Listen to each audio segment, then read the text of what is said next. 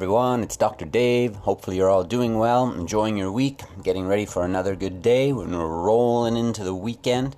I'm here today with your daily health update for Thursday, August 16th, 2018. I'm going to share some health and wellness information with you from six different areas.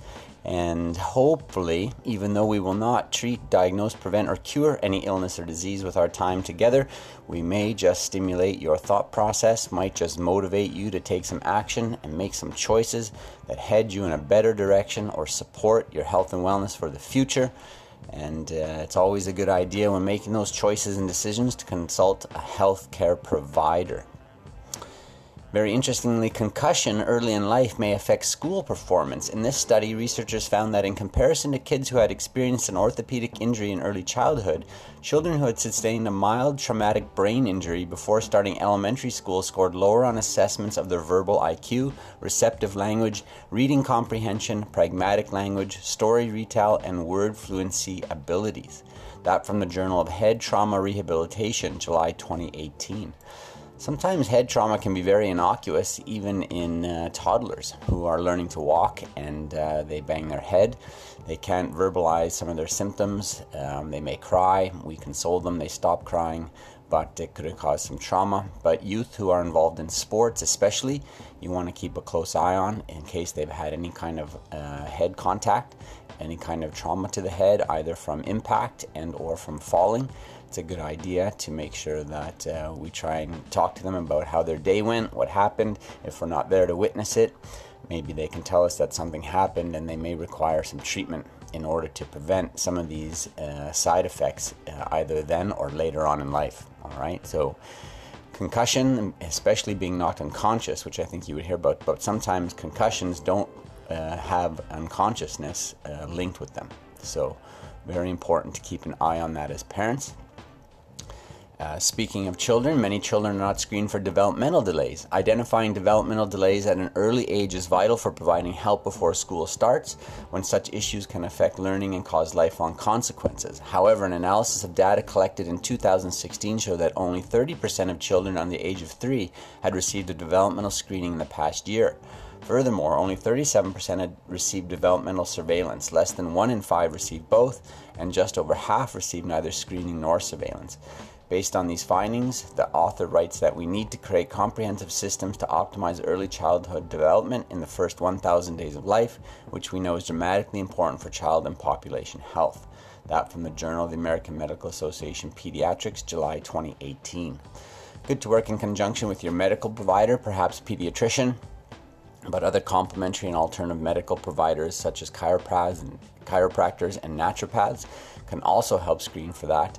And as mentioned earlier with concussion, there are many uh, complementary and alternative medical uh, solutions to treating concussion. Chiropractic has shown some benefit because there's almost always a neck component involved with mild traumatic brain injury, and um, things like cranial sacral treatment have also been found effective.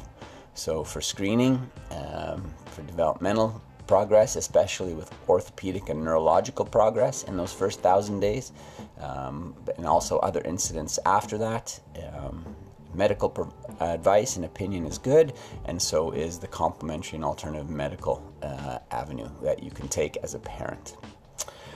On the diet side of things, non alcoholic beverages and depression risk. An analysis of data concerning over 360,000 individuals found a link between higher consumption of tea and coffee and a lower risk for depression. On the other hand, the data show an association between higher soda consumption and an elevated depression risk. That from the European Journal of Clinical Nutrition, March 2018. So, coffee and tea, probably in moderation, is good for the spirits, helps with depression, but watch out for the soda and probably other sugary drinks, apparently can lead to an elevated depression risk. On the exercise front, help exercise helps reduce reduce depression risk in those 65 and up. Engaging in just a little exercise can help seniors stave off depression. In this study, researchers monitored the status of 1,400 older adults for two years and found that those who exercised at any intensity at least twice a week had about a 50% lower risk for depression than non exercisers. That from the Scientific Reports Journal, July 2018. Exercise is probably good for all ages when it comes to depression. It's been shown to perform better than placebo and better than medication in many cases. and uh, coupled with avoiding those sugary drinks we just talked about, um, you have a couple of things to watch out for now to ensure that your mood is a positive one. On the wellness and prevention um, realm, make air travel smooth for those with a disability. Traveling by plane with an individual with any level of functional disability can be a challenge, but things are more likely to go smoothly if you take time to prepare. This study recommends the following contact the Transportation Security Administration at least 72 hours before departure to explain your loved one's needs. Bring all necessary medical letters and documentation. Consider applying for a TSA pre check a few weeks before traveling. Call the airline to arrange for early boarding, wheelchair assistance, or other needs. Purchase seats with easy access to the aisle and the bathroom. Pack a carry on bag with all needed medication. And always arrive at the airport early. That from the AARP Journal, July 2018. Um, of course, for the rest of us, when we see those traveling with someone with a disability, be as courteous and helpful as we can because travel is difficult as it is already, especially through security at the airport as well as the rest of the whole airport scenario.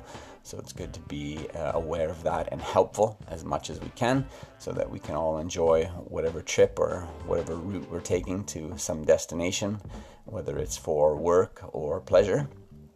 Always a good idea to lend a hand. And uh, for those of us who are going on such trips, always good to think ahead and have a good plan. And finally, on the chiropractic side of things, musculoskeletal pain in early adolescence. Questionnaires completed by over 1,000 students in 7th, 8th, and 9th grade revealed that about 1 in 10 children had musculoskeletal pain with some functional impairment. Further analysis showed that students with higher levels of peer related stress in 7th grade had an elevated risk for musculoskeletal pain two years later. That from the Journal of Psychosomatic Research, August 2018.